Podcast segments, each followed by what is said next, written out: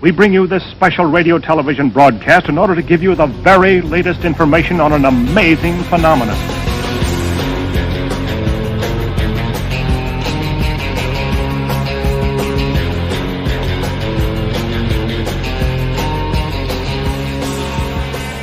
From the files of Schlock and Awe, welcome to Natural Selection, the home of the DTV Creature Feature.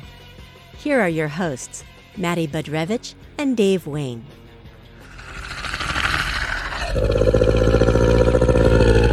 Don't you dare touch me! Stand back! No!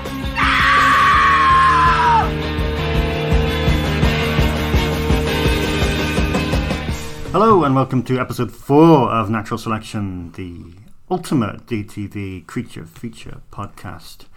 Um, my name is Dave Wayne, and to my right I have my good friend Matty Budrevich. Hello. Thank you all for your correspondence and likes and shares and follows in the last few weeks. It's been amazing. And don't forget to keep on sharing our podcast and telling everyone if they fancy something creepy and crawly that we're the people to come and see. Not in a not in the way that you've Eh, you know. hinted at it that you've made us sound quite seedy, but uh, it's been said. That's a It's bad been thing. said. So uh, today, what have we got? We've got a double header, um, and we've got some we've got some spiders' legs. yeah, Which you should- spider's legs. You should really see to. Um, um, and then we've got some some some dog on dog action, Dog, yeah, maybe some some. Uh, solo dog we had action, what we're doing it doggy style. doggy style. there yeah. we go. We might as well get all the innuendos out Why there not? You've done that, right now. So Um, so how are we going to approach this? So we got Arachnid coming up first, which is Jack Sholder's film, isn't it? Mm-hmm. So why have we chosen these two films? Well, Arachnid uh, from 2001, Mm-hmm. directed by Jack Sholder, Yeah. and Rottweiler from 2004, Mm. directed by uh, Brian Yuzna. Yeah. Okay. Uh, both of these films are productions of Brian Yuzna's uh, old company, The Fantastic Factory. Okay, um, and the reasoning behind this is um, while 2004 sort of is, is maybe a little beyond our remit because you know we're really trying to focus on Yeah. the ones um, between 99 and 2002 times. uh, Um, Rottweiler and Arachnid, uh, everything we've looked at so far has been uh, released by Trimark. Yeah. Okay, well, at least um, stateside, anyway. So, to sort of recap what we said last episode, um, Trimark was formed in 1984 by Mark Amin Yeah. as Vidmark. And the company was originally a video distributor, but they moved to production in 1988 uh, when they stumped up a bit of cash for Demon Warp Right. with George Kennedy. Uh, Demon Warp proved to be very, very profitable thanks to video sales, um, international and cable TV sales. Um, and Amin ended up rechristening uh, Vidmark Trimark Right. in 1989 with an eye to moving in uh, theatrical and uh, theatrical distribution and movie production of his own. So the first film that Trimark pick up is Warlock, the uh, the wonderful Richard E. Grant, Julian Sands movie. Great stuff. Um, and so they pick that up for theatrical distribution in '89, uh, and Trimark quickly go on to become one of the uh, you know one of the great companies of '90s B cinema, uh, particularly horror. You know, so you got the Warlock sequels, you got the uh, Leprechaun franchise, and Return of the Living Dead 3 by Brian Yuzna. Indeed. Okay, so Brian Yuzna, you know, if you're listening to this, you, you'll be well versed in the work of Yuzna, I'm sure. You know, he this is a guy who needs no introduction. He's the producer of Reanimator, the director of Society, uh, produced From Beyond, produced Dolls. Um, you know, just a, a wealth of great, very distinguished. Yeah. Uh, Kind of schlocky, kinky, weird horror movies. Okay, sort of like um, I always liken Yuzna to be uh, you know, a sort of cross between David Cronenberg and Frank Henenlotter. Oh, yeah. You know, yeah, the midpoint between the Yeah. two. Now, Yuzna, uh, he had a relationship with Trimark Hmm. and Mark Amin. You know, they'd, they'd uh, dealt with each other on a couple occasions, uh, long before um, Arachnid and Rottweiler. Um, Yuzna uh, supposedly he'd helped prep the video release for Warlock back in 1991. Right. Um, and of course, you know, like we mentioned, he uh, made Return of the Living Dead 3 for them, uh, and uh, The Dentist and The Dentist 2 Yeah. which were both incredibly uh, successful when they played on HBO and ha- have become real cult favourites based upon their DVD releases and video releases from Trimark. Um, now, The Dentist 2 was made in 1998. Yeah. Okay, and in at the 1998 Sitges uh, festival in Spain, Yuzna was there with the Dentist too. It was uh, competing um, for in the best film Right. category, which strange enough, uh, Vincenzo Natali's Cube ended up winning. Um, and while at Sitges, Julio Fernandez, the president of uh, Spanish company Filmax, uh, invited Yuzna to work in Spain with him to make a slate of horror movies. Yeah. Okay. Now, Yuzna, he'd already flirted with the idea of forming like a Hammer type brand before. You know, a couple of years previously, he touted the Seven Sins of Horror um, around Miramax stroke Dimension, which, um, strangely enough, the film Idle Hands was originally designed as one Ah, of the okay. Seven Deadly Sins uh, concepts. It was meant to be based around the sin of sloth. So Yuzna wanted to set up like a, a Hammer type brand, a Hammer type label. So him and Fernandez they formed the Fantastic Factory. Okay, which um, great, great little company. You know, they ended up producing stuff like Faust, Love of the Damned, Yeah. um, Beyond Reanimator, uh, Dagon, Yeah. Stuart, the great Stuart Gordon movie. And the aim of Fantastic Factory was to bring horror talent from all over the world to Spain and to develop uh, local talent, which of course it did. You know, if you look at some of the movies, if you look at Darkness, if Yeah. you look at Romasanta, you know, you have Juan Balaguero and Paco Plaza. Some of their early stuff. This is before they would explode, or Yeah. you know, you know, with with REC. And so all these fantastic factory movies, all except uh, Juan Balaguero's Darkness in 2002, which was picked up and butchered by uh, Dimension at, uh, at the hands of Harvey Weinstein, whose hands have got him in a lot more trouble since. um, you know, uh, they all these fantastic factory films they were dis- distributed stateside via Lionsgate Right. who, strangely enough, had acquired Trimark in 2000, with Trimark's Mark Amin becoming the majority shareholder. Okay, so these fantastic factory movies they are released by Lionsgate via the pre-existing relationship that Yuzna had with Trimark and Mark Amin. Okay, Yeah. now all the fantastic factory stuff, well, all of it again bar Darkness because it wasn't owned by them it wound up playing on the Sci-Fi Channel, and one of the uh, Fantastic Factory films uh, became the highest tracking film of 2002 for Sci-Fi, and that, of course, was Arachnid, which was a creature feature. I've been in the jungle before, you know. I can take care of myself. Shit Something's not quite right here. You okay? Yeah, just stuck. We are here to give medical aid to these people and to learn what's killing them. In English? Find out exactly what bit him. Bit him. A spider would think. Agreed. A spider that large couldn't exist. So what was it? Grab my boot. This is interspecies mutation. These creatures seem to be evolving at a lightning speed towards becoming the ultimate predators.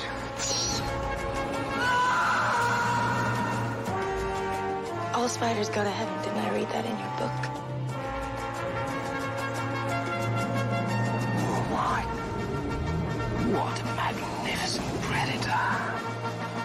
Spiders.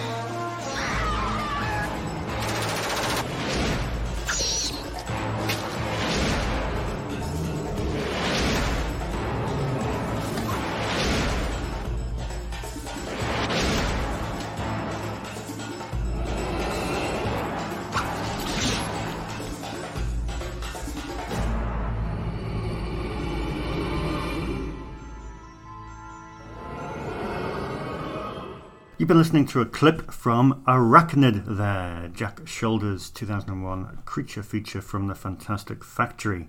Um, Jack Sholder, sort of a bit of a funny guy. Um, Not a great fan of what he does. Well, I am a great fan, and but he's not really. It's a bit weird, isn't it? Yeah, he um for a guy who's probably best remembered as the director of A Nightmare on Elm Street 2 and The Hidden. Yeah. He is um quite famously not a horror fan. um and I think in a film like Arachnid, which was very, very, very much a gun for hire job, Yeah. um, Sholders sort of um, disinterest, shall we say, in the material um, really comes across. Yeah, it's a bit weird. I mean, he said afterwards, didn't he? He said, "Oh, I, I did it for the money. It was a stupid script, but I got to live in Barcelona for six months, and it paid me well. Um, everything was good except I had to go to work every day and shoot a dumb script. Haven't seen it since. I basically tell people to avoid that one. Yeah, pretty, uh, pretty damning, and the, the whole. The whole thing with Arachnid is, you know, it just drips with that sort of contempt for the material. Um, But, you know, this is a guy that made Runaway Car, you know, four years prior with Judge Reinhold, uh, which you know I, I quite like. But you know, it's it's in. I know we're not the biggest fans of Arachnid, but you know, compared to Runaway Car and, and I think it's a, it's a dodgy Omen film as well in the mid nineties. It, it's a lot better than um, some of the stuff he, he has done. you know, the, the sad thing is, Arachnid is probably one of the ones which, along with, you know, uh, there's a Nightmare on Elm Street 2, which has had a, a massive, massive reappraisal over the last few years, and, and rightly so. It's a very, very good sequel, a very bold sequel. Its mark on, uh, you know, on queer horror cannot be under understated.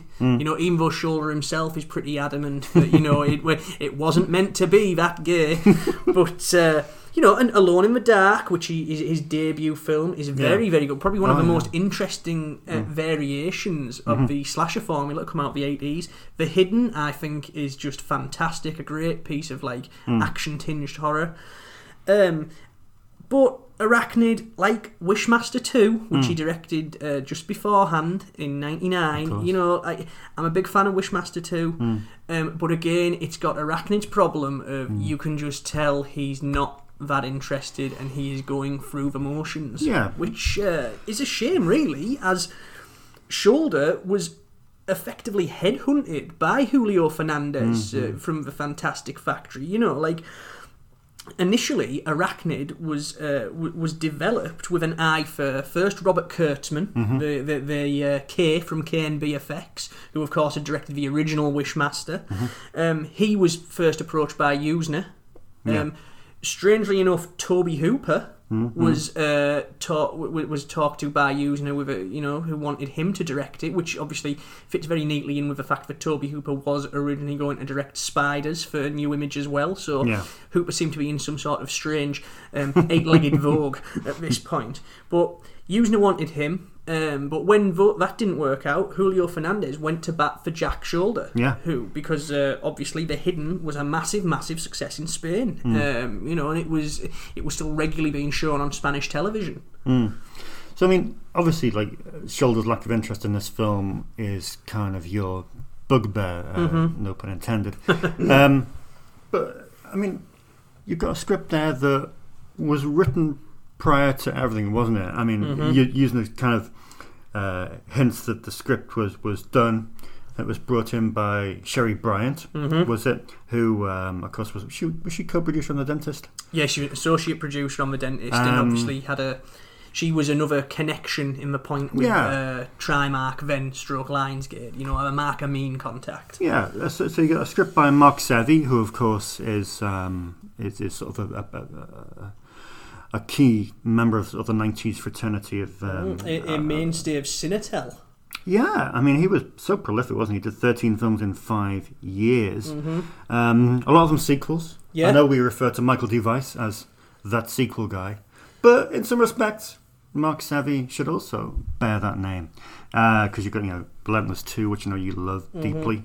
Uh, Class of '99 Two, Ghoulies 4, Excessive Force 2, Force on Force, uh, which uh, I saw the other night. It was on TCM. It's just oh, it's so good. Um, so yeah, Mark script was done. So I think Yuzna pretty much tinkered with it a little bit, didn't he, to Yeah, sort of um, just- mold just- it into what he wanted. added a couple more creatures, Mm. a couple more. Um, you know, it was it was very much uh, you know the film Arachnid, as it suggests by its title. It's about a giant frigging spider. Yeah. Um, Yuzna, um, he had previous creature feature form. You know, he'd uh, he, he'd done Ticks as executive producer, Yeah. which is probably one of the best direct-to-video movies of the Mhm. nineties, as far Mhm. as I'm concerned. Yeah. Uh, you know, I mean, how, how can you not lo- love a movie in which um, Carlton Banks plays a, a tough inner city street kid, you know? um, but yeah, so Yuzna had, had made uh, Ticks, and that was very, very um, insect action heavy, as was his sequel, um, Silent Night, Deadly Night 4 Mhm. Initiation, which also contains some amazing, amazing uh, bug effects by Screaming Mad George. Yeah. Um, so you know, Yuzna, as you know, he was when you when he was developing the movies for the Fantastic Factory, the initial slate, stuff like Faust, stuff Yeah. like uh, Dagon. Uh, Beyond Reanimator, Mhm. you know, he, his, i- his his idea behind it was with Faust you had a comic book Mhm. movie. Yeah. With Dagon you had a Lovecraft, a very classic sort of movie. That's right. Um, with Beyond Reanimator, you had a sequel to a well-known property, and obviously to, to tick another box in sort of uh, you know in, in, in the sort of genre gamut, you know, to really represent what the genre was about, what Fantastic Factory could do. He wanted to do a creature feature, Mm. and so Mark Sevi, who a very very capable set of hands, you know, his script was pretty much written. It just needed a bit of tweaking. Yeah. To it. Um, so, I mean, we start off here with a bit of a, a, a, a prologue um, about a guy, a pilot, wasn't it? Uh, Mhm, who yep. eventually turns out to be the lead actress's brother uh, that gets downed, and then we, we're, in, we're in Guam all of a sudden, um, which is a pretty crazy place. I mean, filmed around Barcelona, wasn't it? But wasn't some Mhm. of the jungle sequences done in Mexico? Yes. Yeah. Um, I mean, it, I hate the beginning of the film. In all honesty, um, Mm. the way that we suddenly get these these four key characters. You've got you've got um, sort of the lead guy, which is uh, a character called Lev Valentine, played by Chris Potter. Mhm. Um, you've got Lauren Mercer, who is a Cornish-born actress, well known for The Descent one and two, Mhm. isn't she? Played by Alex Reid. Uh, and then you got the, the Doctor. You got Jose Sancho. Um, you got Susanna, who um, who makes a great dehydrated stew, apparently. um, and can cure your unsightly blackheads. She can. Um, you got her. So you got these four key characters all turn up within like 60 seconds of each other. Mhm. And then decide, hey, let's go. Let's organise this expedition. And it's, and it's done in seconds. Yeah, and purely in a you know the, what what's happened in the interim is that Yeah. a, a bunch of uh, sort of indigenous people Mhm. have been flown over to this uh, hospital with these strange insect bites. Yeah. Which, as we as is revealed in the prologue, is there's a there's a giant spider Mhm. behind a giant, not just a giant spider, but a giant extraterrestrial. Yeah. Spider. You know, because this this it, turns out this. Uh, this aircraft crashes into it, and this this into a giant spaceship, and this spaceship spills its contents all over the f Mhm. rainforest, and it's carrying all sorts of crazy biological creatures from the uh, from the galaxy over. Yeah. which um, is a really really cool concept, No. but one that is just completely squandered with Hmm. the uh, flattest scripting and directing imaginable. True. I mean, then we got our, our fifth member of the of, the uh, congregation. It's um, Dr. Henry Capri, played by Ravil Isyanov, who of course we know from uh, two episodes ago. Well, last episode, wasn't it? It was Octop- two episodes ago. Yeah, two Octopus episodes. Two. Yeah. No, first Octopus, First episode Octopus. one. Episode one. Ravil Isyanov from uh, John Eyres' Octopus. Indeed. Um, he's one of these sort of uh, renter Euro baddies who sort of pop up in these kind of things, but, here completely playing against type as, a, as an eccentric um, uh, spider specialist. He's playing Jeffrey Combs, essentially, isn't he? Mm, I mean, yeah, he is. He, yeah, he yeah. Even, even has the look of Jeffrey Combs in this film, Mm. and sort of makes you think, hmm, you know, was, was Jeffrey ever sort of intended for that role? It seems like a role that really, really fits him. Um, I'd also really like to add that uh, the Henry Capri character is the author of a book called Arachnid Fun Facts, which is a title that is quite uh, ill-fitting, I think, of someone who's supposed to be an academic. Yeah. Um, and it also makes of a least convincing prop book ever. like, I mean, when you see this thing on camera, it looks like it was made on paint. The font's like a primary school bulletin board display. You know? Yeah, it's, it's not great. Um, but you see, to me, once it gets to the jungle, then the film completely changes. And you can see the influences from the 50s. Um, and it does have a bit of a better vibe about it. Um, I just think it, it really lifts during that period.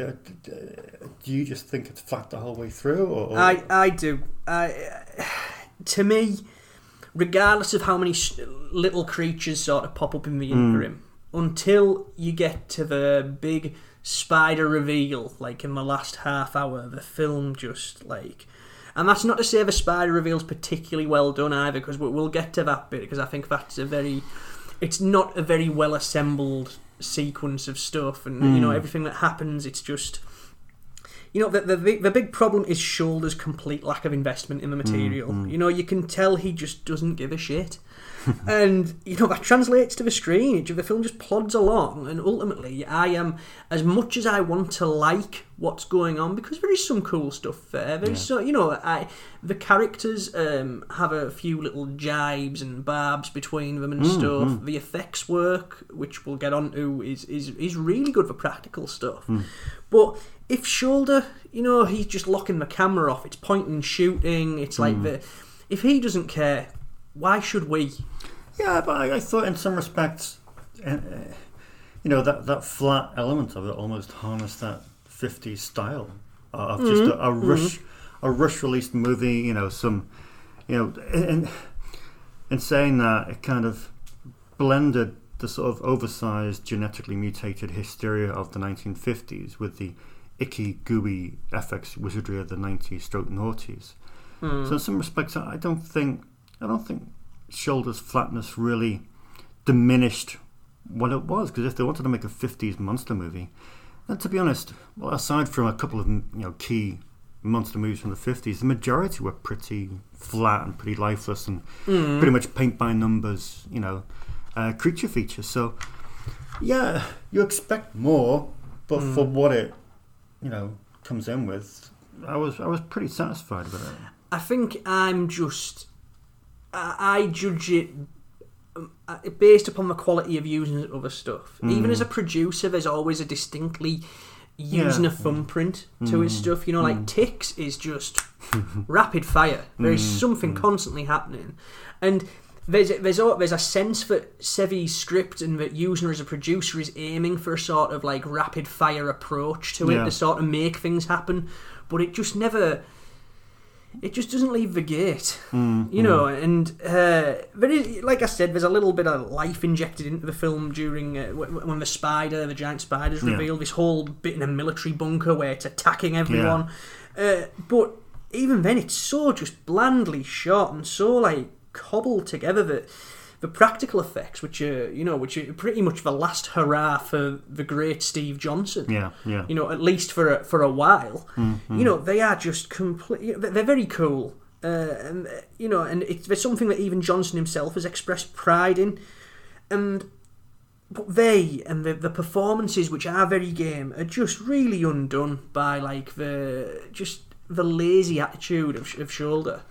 Yeah, I mean, even I suppose the, the practical effects. I mean, Steve Johnson does do an amazing job, but even some of them don't quite work. I mean, there's a great scene, sort of a nightmarish transformation sequence, Yeah, Which- yeah, is great, but it's not quite there. It's almost like a dummy run for. A, it's almost like a yeah.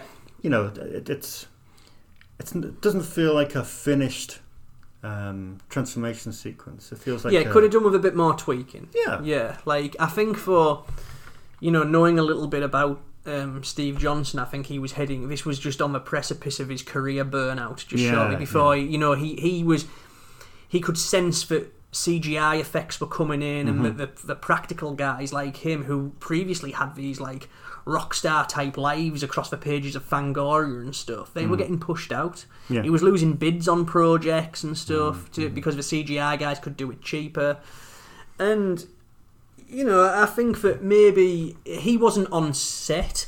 You know, he's quite candid in, in interviews um, in the uh, on the old Arrow DVD of Arachnid. He's Mm. very candid, saying that he was more interested getting drunk and going dancing around Beefer. you know, he was just letting his FX guys sort of like take the reins. But he designed all the effects.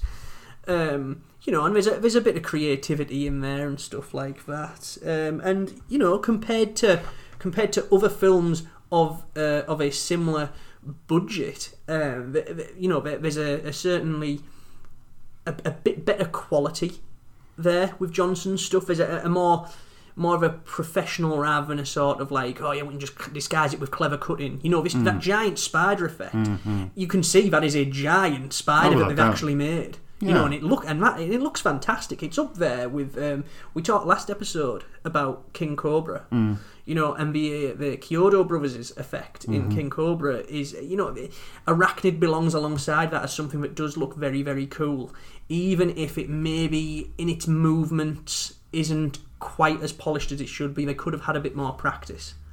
Yeah. puppeteering it and stuff. Yeah, I mean, from a technical point of view, I mean, Sholder is working with a few people he was familiar with. I mean, Mhm. he's got Anthony C. Ferrante there, who's who's did makeup on Wishmaster 2 that he's taken over Mhm. to do this film. The same DP from Wishmaster 2, Carlos Gonzalez.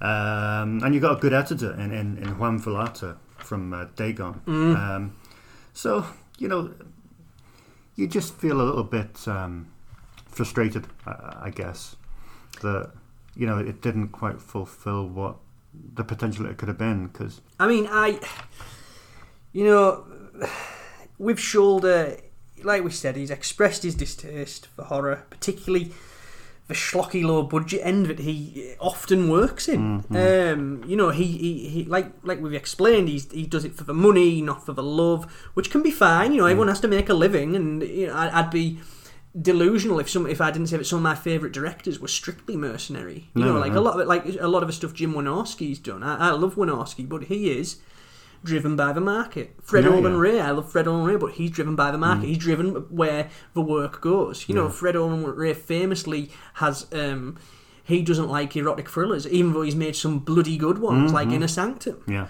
Um, so you know, everyone has to make a living, but I've always got the impression with Sholder that he's kind of snooty about it, Yeah. and has always maybe been a little unhappy that he's never made um, the more artful pictures I mean, he clearly wants to. this is pretty much this was his last call as well. He went to India yeah, two years after that, or a year after that, to make Beeper, Hmm. which was a really bizarre film made for the Indian market, but you had Harvey Keitel in it and Joey uh, Lauren Adams, and that really uh, that did not set my loins alight, so to speak.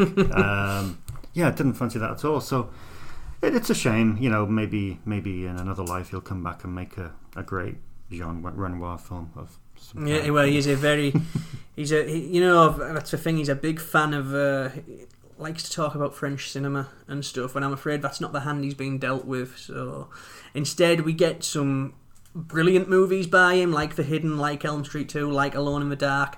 But mostly, we get some films that are that could have been brilliant, but are, are, are sank by his sort of.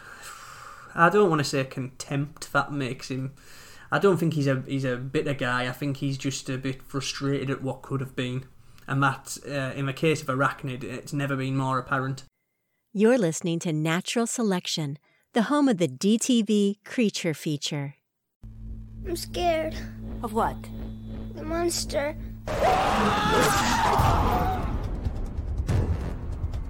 The game's just beginning.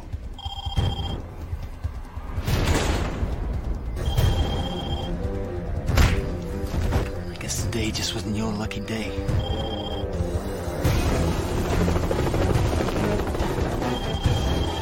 You want me? Come get me! What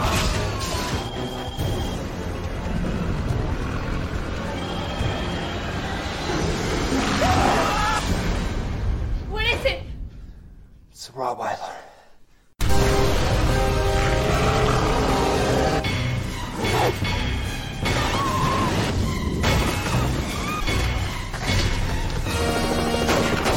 can't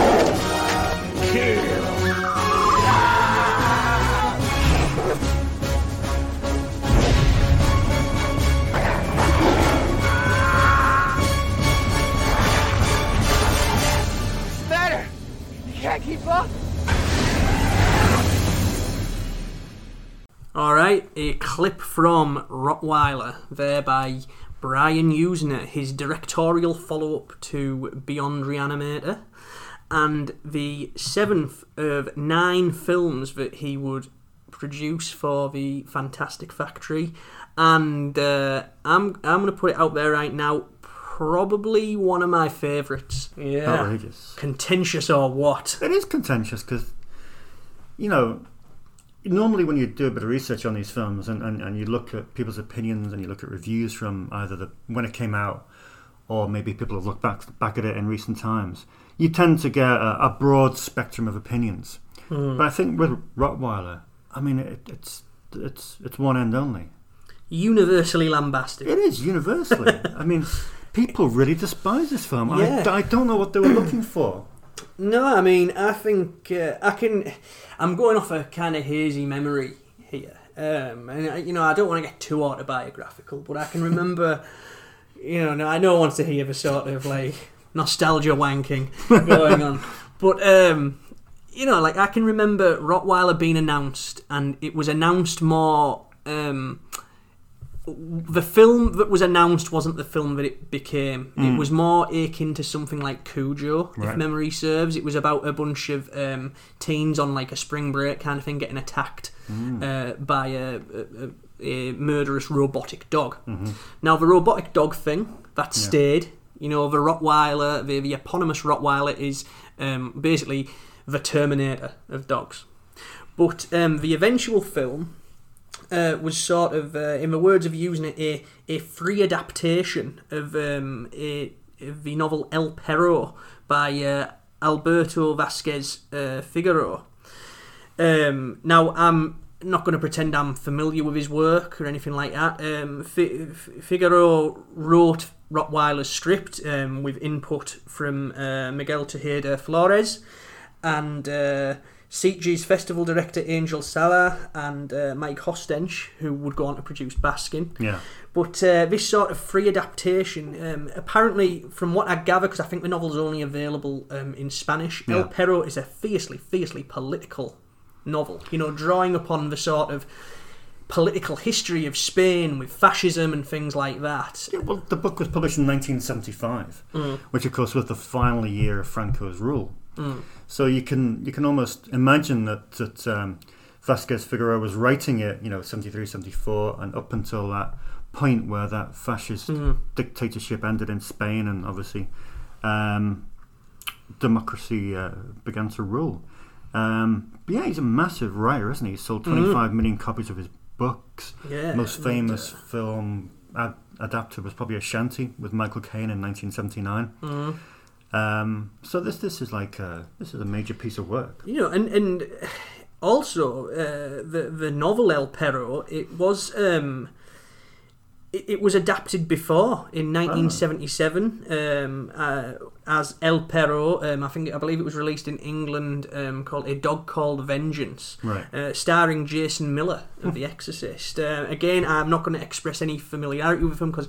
I've never seen it. Couldn't track a copy down in time for this. Um, but uh, what struck me was um, the film was actually co-written by a guy called Juan Antonio Porto, who uh, also wrote something called uh, El Bosque del Lobo in 1976, which was a film based upon the true events that would uh, inspire Yuzna's um, previous Fantastic Factory production, Romasanta, the Uh-huh. Werewolf Hunt. So it's strange as that little link there. Yeah, yeah. Um, but yeah, so it was a a free adaptation that sort of stuck to the core idea of the novel.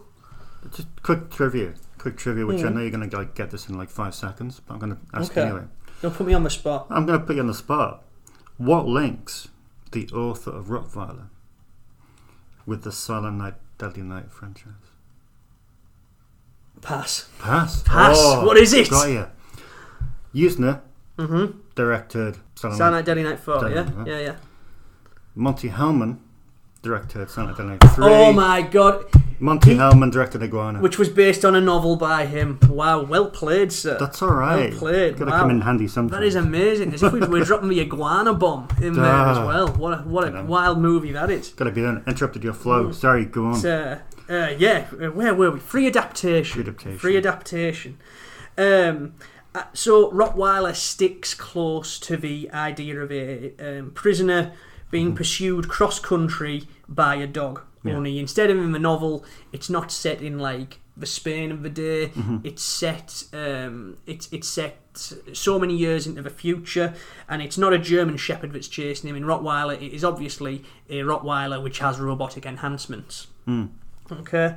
Um, what strikes me about the actual film is that it uh, it begins. We're introduced to Prisoner Two Seventy Five, a guy called Dante, who Yeah. was uh, played by William Miller. Mhm. Who's a, an English guy who's actually a fairly big Spanish TV star, Yeah, which yeah. is kind of crazy. And we're introduced to him in a section called Zone Control, and before this caption comes up saying that it's the year 2018, which obviously Rottweiler was made in 2004, so this is, you know, it's, it's a near future shocker. Uh, so 2018, uh, a prison camp, immigration containment zone, southern Spain, and my God, watching Rottweiler today, it is. If you took the southern Spain part out, Mhm. you know this is a remarkably prescient bit of future shock. You know, take away the Spain, immigration camps in the age of Trump. like this is, you know, the, the, the fact is that then we're introduced to. Um, you know this this dictator character Mm. who's played by uh, Euroshock icon Paul Naschy. Yeah. You know, and he's this real unpleasant bastard. Well, that's the funny thing about the film, really, because you think to yourself, well, you're taking Spain and sort of the source out of the novel. You- You're taking Mm. you're taking Vasquez Figueroa out the novel to what he intended, and you're relocating it into American location, kind of thing. Well, hint uh, Mm. at it being more American. It, yeah, it, it's it's an Americanized Americanized, Spain. You know that, that that though I don't think it's anything to do with like the narrative. You know they make it clear that it's set in Spain, but. No, the but- Fantastic Factory films, uh, Hmm. y- you know, it, they're, they're done primarily for the English market. Yeah. You know, they're not subtitled or out like that. But you, you sort of wonder as you go into it, you wonder how much of the the tone of the original novel will be diminished and how much Mhm. it will be reduced. Will it be completely sort of have its balls cut off and, and be quite sort of um, bland and non-political? But it's not. I think, as you, as you say, yeah, you know, in it's a fiercely 2019, political it is movie. very. you know, the, the Paul Naschy's character, a guy called uh, Kufard. Um, you know, he's a he's a dictator. Um, hates immigrants. Yeah. Um, rapey. You know, you, I'm sure you can tell where I'm going with this, right? Yeah. You know, they, they the comparisons to where we are Mm. in the world now, particularly with you know with Trump in the White House. This Mhm. is it's it's quite frightening. Yeah. You know, and obviously the central metaphor of the film is that you know it's a little heavy-handed. Um, Mhm, mhm. You know, but man, man as beast. You know, and that m- men are worse to each other than any animal can be, and all Yeah. that st- stuff. And you know, it's all about savagery. You know, the stuff about immigration. You've got the to haves and the to have nots Mhm. and stuff. You know, because and, and it seems to present this sort of future shock world, which um, I read a couple of criticisms about Rottweiler saying that like, oh, why do people do this when they don't have the budget to show like what life's like in the future? But I think it does it very well, but it's just not. It, it's not on. It's not hitting you across the face. You know, it's really No. quite subtle. It's a very, so, yeah. you know, you can tell that it's like a, a nightmarish landscape, Yeah. particularly when the Dante character is pursued into the city and he goes into like the red light district and Mhm. stuff. But you know, you've got this sort of like, you, you know, a lot of the background vistas when it comes to shooting shots of like the Spanish industry and stuff. It's like a cross between Blade Runner and The Devils. Mm, you know, mm, in terms of look, this sort of industrial gothic look to Yeah. it, and it, it, it's very. Uh, it feels a lot like like it is building a world, Mm. you know. But it's uh, it's just it's just crazy, absolutely crazy, and, it, and it's very cleverly done to make you feel like it, it feels much bigger than it is. It's a very expansive film. Do you think the flashback sequences were an issue for people? I mean, people like uh, linear storyline, don't they? Especially Mm. sort of the harder thinking, knuckle dragging horror crowd. Um, and it does tend to, you know, those flashbacks which, which start obviously on the boat. Um, Do you think that asks too much of an audience, which maybe doesn't want to think too hard, or maybe doesn't want? The, the problem uh, the problem's twofold. I think in terms of structure. Hmm. Okay, the first problem is that Dante and his girlfriend, who uh, the reason he's being chased by this Rottweiler after he Yeah. breaks out of a prison chain gang, is he's trying to track down his lost love. Yeah. You know, and his lost love's called Ula Ulalume in a explicit nod to Edgar Allan Poe, which is which is cool because there is a few little gothic touches to the movie, particularly in the scenes where we get uh, Yuzna pardon the pun reanimating the canine the, the canine. Um, but the problem is that Dante and Ula they're not particularly nice people. You know, they're spoiled, Yeah. bratty, rich kids. They're playing a game that they call infiltration, which Yeah. is, you know, it reminded me a lot of the. Have you ever read the Chuck Palahniuk novel Haunted? Oh, yeah. There's, uh, I there's haven't like read it, a no.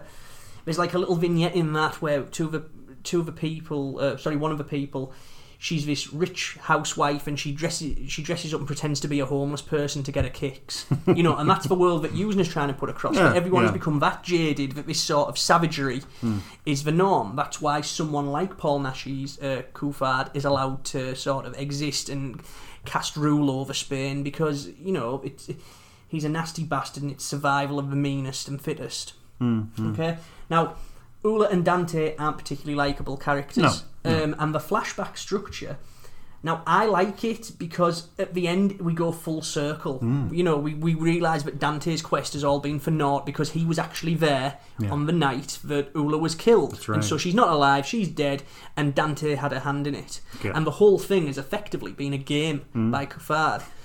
But I- you know, I I like it in a sense that to my mind when I when I watch Rottweiler, I it reminds me of like a, a, a, an Alejandro Jodorowsky film. Yeah. You know, it's there's a, there's a real sort of acid western sort of flavour to it. It's, it may, it'd be a great great double feature with uh, El Topo. There's a big Western theme running right the way through the middle of it, isn't Mm. there? I mean, um, yeah, it's easy to spot. But yeah, you, you're right. Um, that would be a trippy double bill. Oh, it'd be insane. You know, Rottweiler. It's a film concerned with metaphor. Um, it's not entirely successful. You know, it, it, it is very, like I said, heavy-handed. Mm, you know, mm. at times, um, and the script isn't really well thought out enough. Um, but you know, it's got all the hallmarks of, of of like the acid western subgenre. You know, it's got the excessiveness, the violence, the bloodletting, this sort of the ideas of like outsiderism. You know, the idea of like a quest to find something as well Mm. as yourself. You Yeah, know, and yeah. uh, Yuzna, he's an ex hippie man. You know, Mhm. he's he's uh, he- you know, I'm sure he's very well versed in counterculture. Right. So, what do you think about the dog itself? Love it. Yeah? absolutely love it. Yeah, I think uh, that Vince Guastini, wasn't it? And Greg Mhm. Ramundos. Um, I mean, we're, we're showing it in all stages of Mm. sort of uh, reanimation and decay and, and, and dead and alive. Um, do you not think it's a victim of sort of CGI 2004? Um, you know, we it's something I constantly come back to. But bad CGI can be just as Mm, charming mm. as bad practical Yeah. works. I I look at Rottweiler and I don't I don't think the the CGI. It's not great by modern standards, but it's just No. very, it's very serviceable. You know, Mhm. you've got the enhancements to the to the Mm. jaws. It's got these wonderful metallic jaws. Mm. Um, it's got the, the glowing eyes and stuff. Uh, the the actual when its flesh gets melted off and it's sort of like you know it becomes like the uh, the endoskeleton look, the Terminator endoskeleton. That's sort of it's kind of ropey, but it's not. It, it doesn't distract. I've se- there's a lot worse CGI out there. Mhm. You know, it do it does its job. With Rottweiler, I think I think people like it would help people to know more about it before they go into it. I mean, Hmm. maybe Hmm. you know, unless you're unless you've had sort of a cursory glance at what the Alberto Vasquez Figueroa novel is about, unless you're aware that there's a little bit of a well, not a little bit, but a, a sizable political aspect to it, Mm. uh, unless you're aware of maybe the Western element. I think you're expecting Cujo too, as you say. Mm. Or you're expecting Man's Best Friend 2, or something like that. Yeah, yeah. And you're not. You're going into something completely different. And I think I would have enjoyed it a lot less uh, had I gone into it blind. Um, and I think that may have been what a lot of people did when it initially came out in 2004, both from a critical and sort of a fan perspective as well. I think Mm. they sort of see Brian Yuzna's name a- a- above the title, and they expect, um, well, they expect a Brian Yuzna film. I don't think it.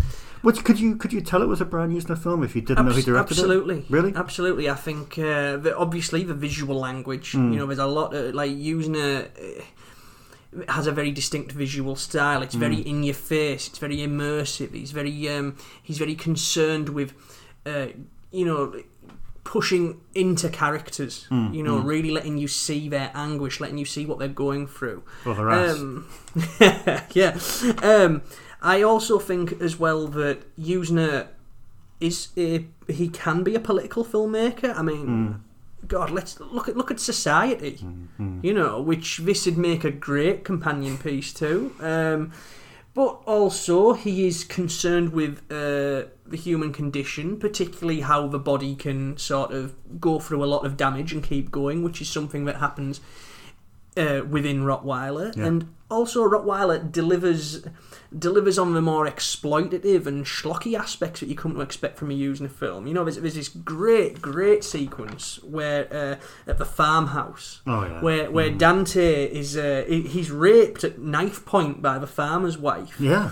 You know, and not only is that a wonderful bit of schlock along the lines Mm. of, uh, you, you know, Yuzna's typical fruitiness. You know, it's Yeah. in the tradition of his the, the sex and violence mashups within Silent Night, Deadly Night Four, Mm. within Return of the Living Dead Three, uh, and The Dentist. You know, where where sex often or, or, or the naked body often leads to some sort of ghastly, gory payoff. Yeah. You know, it also outlines the thematic crux of the film. Yeah. You know, and, and, and you know the, the the farmer's wife, who uh, strange enough, her daughter, her young daughter in the film, is played by the girl um, from Pan's Labyrinth. Indeed. You know, so a bit of Spanish horror royalty as well, it- child horror royalty there. But you know, the, the, the dialogue from the farm wife who, who says, uh, "When you're here without papers, there are few choices. You know, you, you belong to anyone who can pay. you know, and it, it's power and control Yeah. and the themes of the movie, as well as a really good schlocky Yuzna set piece. And Mm. I think that, you know, if if you if you are a fan of Yuzna, if you admire his work, if you are familiar with um, Society, but equally if you are as familiar with his more goofy and knockabout stuff, Mm. like um, Faust, you know, you can tell Rottweiler is very, very much Yuzna film. Mm, mm. So, I mean, I think of all the films that we've talked about so far, uh, since episode one, I think probably this will be the one that fewest people have seen. Would you reckon? I imagine so. Um, you know, this like the other Fantastic Factory movies. Yeah. Um, this was released on DVD in America via uh, Lionsgate, who of course had gobbled up Trimark. Mm, mm, mm. Um, in the UK, um, it was meant to be picked up by Mosaic, who Oh, were releasing a lot of the early Yeah, Fantastic Factory stuff. They'd released Faust, Mhm. Arachnid, Beyond Reanimator. Um, for one reason or another, um, I think it was just about the time Mosaic were entering administration. Yeah, I think it was. Rottweiler. I mean, I can remember going into this DV, uh, DVD store called Silver Screen in uh, in in Middlesbrough. Mm. I was going in there like every week asking, "Where's Rottweiler? Where's Rottweiler? Where's Rottweiler?" And this guy, this this chubbyish guy behind the counter, this sort of like a cross between comic book guy and what I imagine Quentin Tarantino was like. you, you know, as a, as a movie fan, Yeah. he was very much always holding court and talking to Mm, people about mm. movies. Had very strong taste and stuff. You know, and he, he when I first went in to ask him about it, he was like, "Oh, Yuzna horror guy, the horror guy." you know, quite kind of dismissive, kind of snooty Yeah, about it. yeah. And he, but he just got sick of me after about this six month stretch of like asking where Rottweiler was. And eventually, I think it ended up coming over here in like 2007, 2008 time, and I complete. I can't for the life of me think of a label. It's a shitty DVD label called yeah, DNC, which didn't last long. Right. Um, but again, it's I mean, it's a really crappy DVD edition, really. And to be honest, if you saw it unwittingly, you wouldn't, you know, really want Mm. to watch it again. Um, and that's a shame because um, it needs a little bit more attention. So, so when our, our our loyal, you know, listenership rush out to um, the local uh, CEX and track it down and spend a quid buying it. I mean, um, It'll be a quid well spent. It'll be a and, quid- And, and, and, you know, just to just to add in terms of distribution, both Arachnid and uh, Rottweiler were released theatrically in Spain. Yeah, I mean, what is it? Quarter, quarter of a million for um, Rottweiler at the cinema, and and, Mhm. and um, Arachnid took over a million, didn't it? Mm? Which you is- know, they did. good money. They, they did good money in Spain. The the the, the critical consensus they were they were savage. You know. Hmm. Um, but again, most of the Fantastic Factory films were. Faust was um, Yeah. apparently laughed off the screen Really? when it was when it premiered. Yeah, um, and then uh, you know Beyond Reanimator had the uh, suffered the misfortune of just getting dumped straight to sci-fi, which I can remember 2003 time. I think it played at Edinburgh's Dead by Dawn festival, Mm, something mm. like that. And uh, when Beyond Reanimator w- was announced as going straight to sci-fi, it was very very much seen as you know the death knell of the Mm. franchise, which, despite a few attempts by Yuzna, it ultimately has been. Yeah, yeah. So when people press stop on this and they go and rush off to, to CEX and buy a copy, um, I mean, everyone listening to this would be a Brian Yuzna fan and will have seen, you know, at least half a dozen of his films. Mm. So, are there any caveats that you think that they should sit down and, and, and, and bear in mind when they when they watch this, or should they just, just head on into it and, and, and just absorb it and Um, just remember it's better than Amphibious 3D, which is Yuzna's last directorial film, which is a genuinely bad movie. But of course, that's just me being glib. Um, I think if you if you're Yuzna fan, you know, the risk of re- repeating myself, you owe it to give Rottweiler either a look if you haven't seen it already, or a second spin because there is a. It, it, there's a lot of stuff going on that I think you might have missed first time around. Yeah, I'd agree with that. Um, thank you for listening. Um, please, please get back in touch with us if you do check out either Rottweiler or Arachnid for the first time, or maybe just a, a re-evaluation. We'd love to hear your opinion, even if you absolutely despise it. I mean, we can take um, we can take opinions that don't fall in line with our own. We're not like other people. Not very well. We will we will yeah. talk about you behind your back. Yeah, but you know. um, but yeah, please get in touch. Please keep in touch either via Instagram or Twitter. I'm at the Dave Wayne. I am at Matty Budrevich. Thank you very much for listening, and we'll see you next time on Natural Selection. Ta ta. Thanks for listening. Don't forget to check out the Schlock and Awe page on Instagram, while you're welcome to stalk Maddie and Dave on Twitter. See you next time on Natural Selection.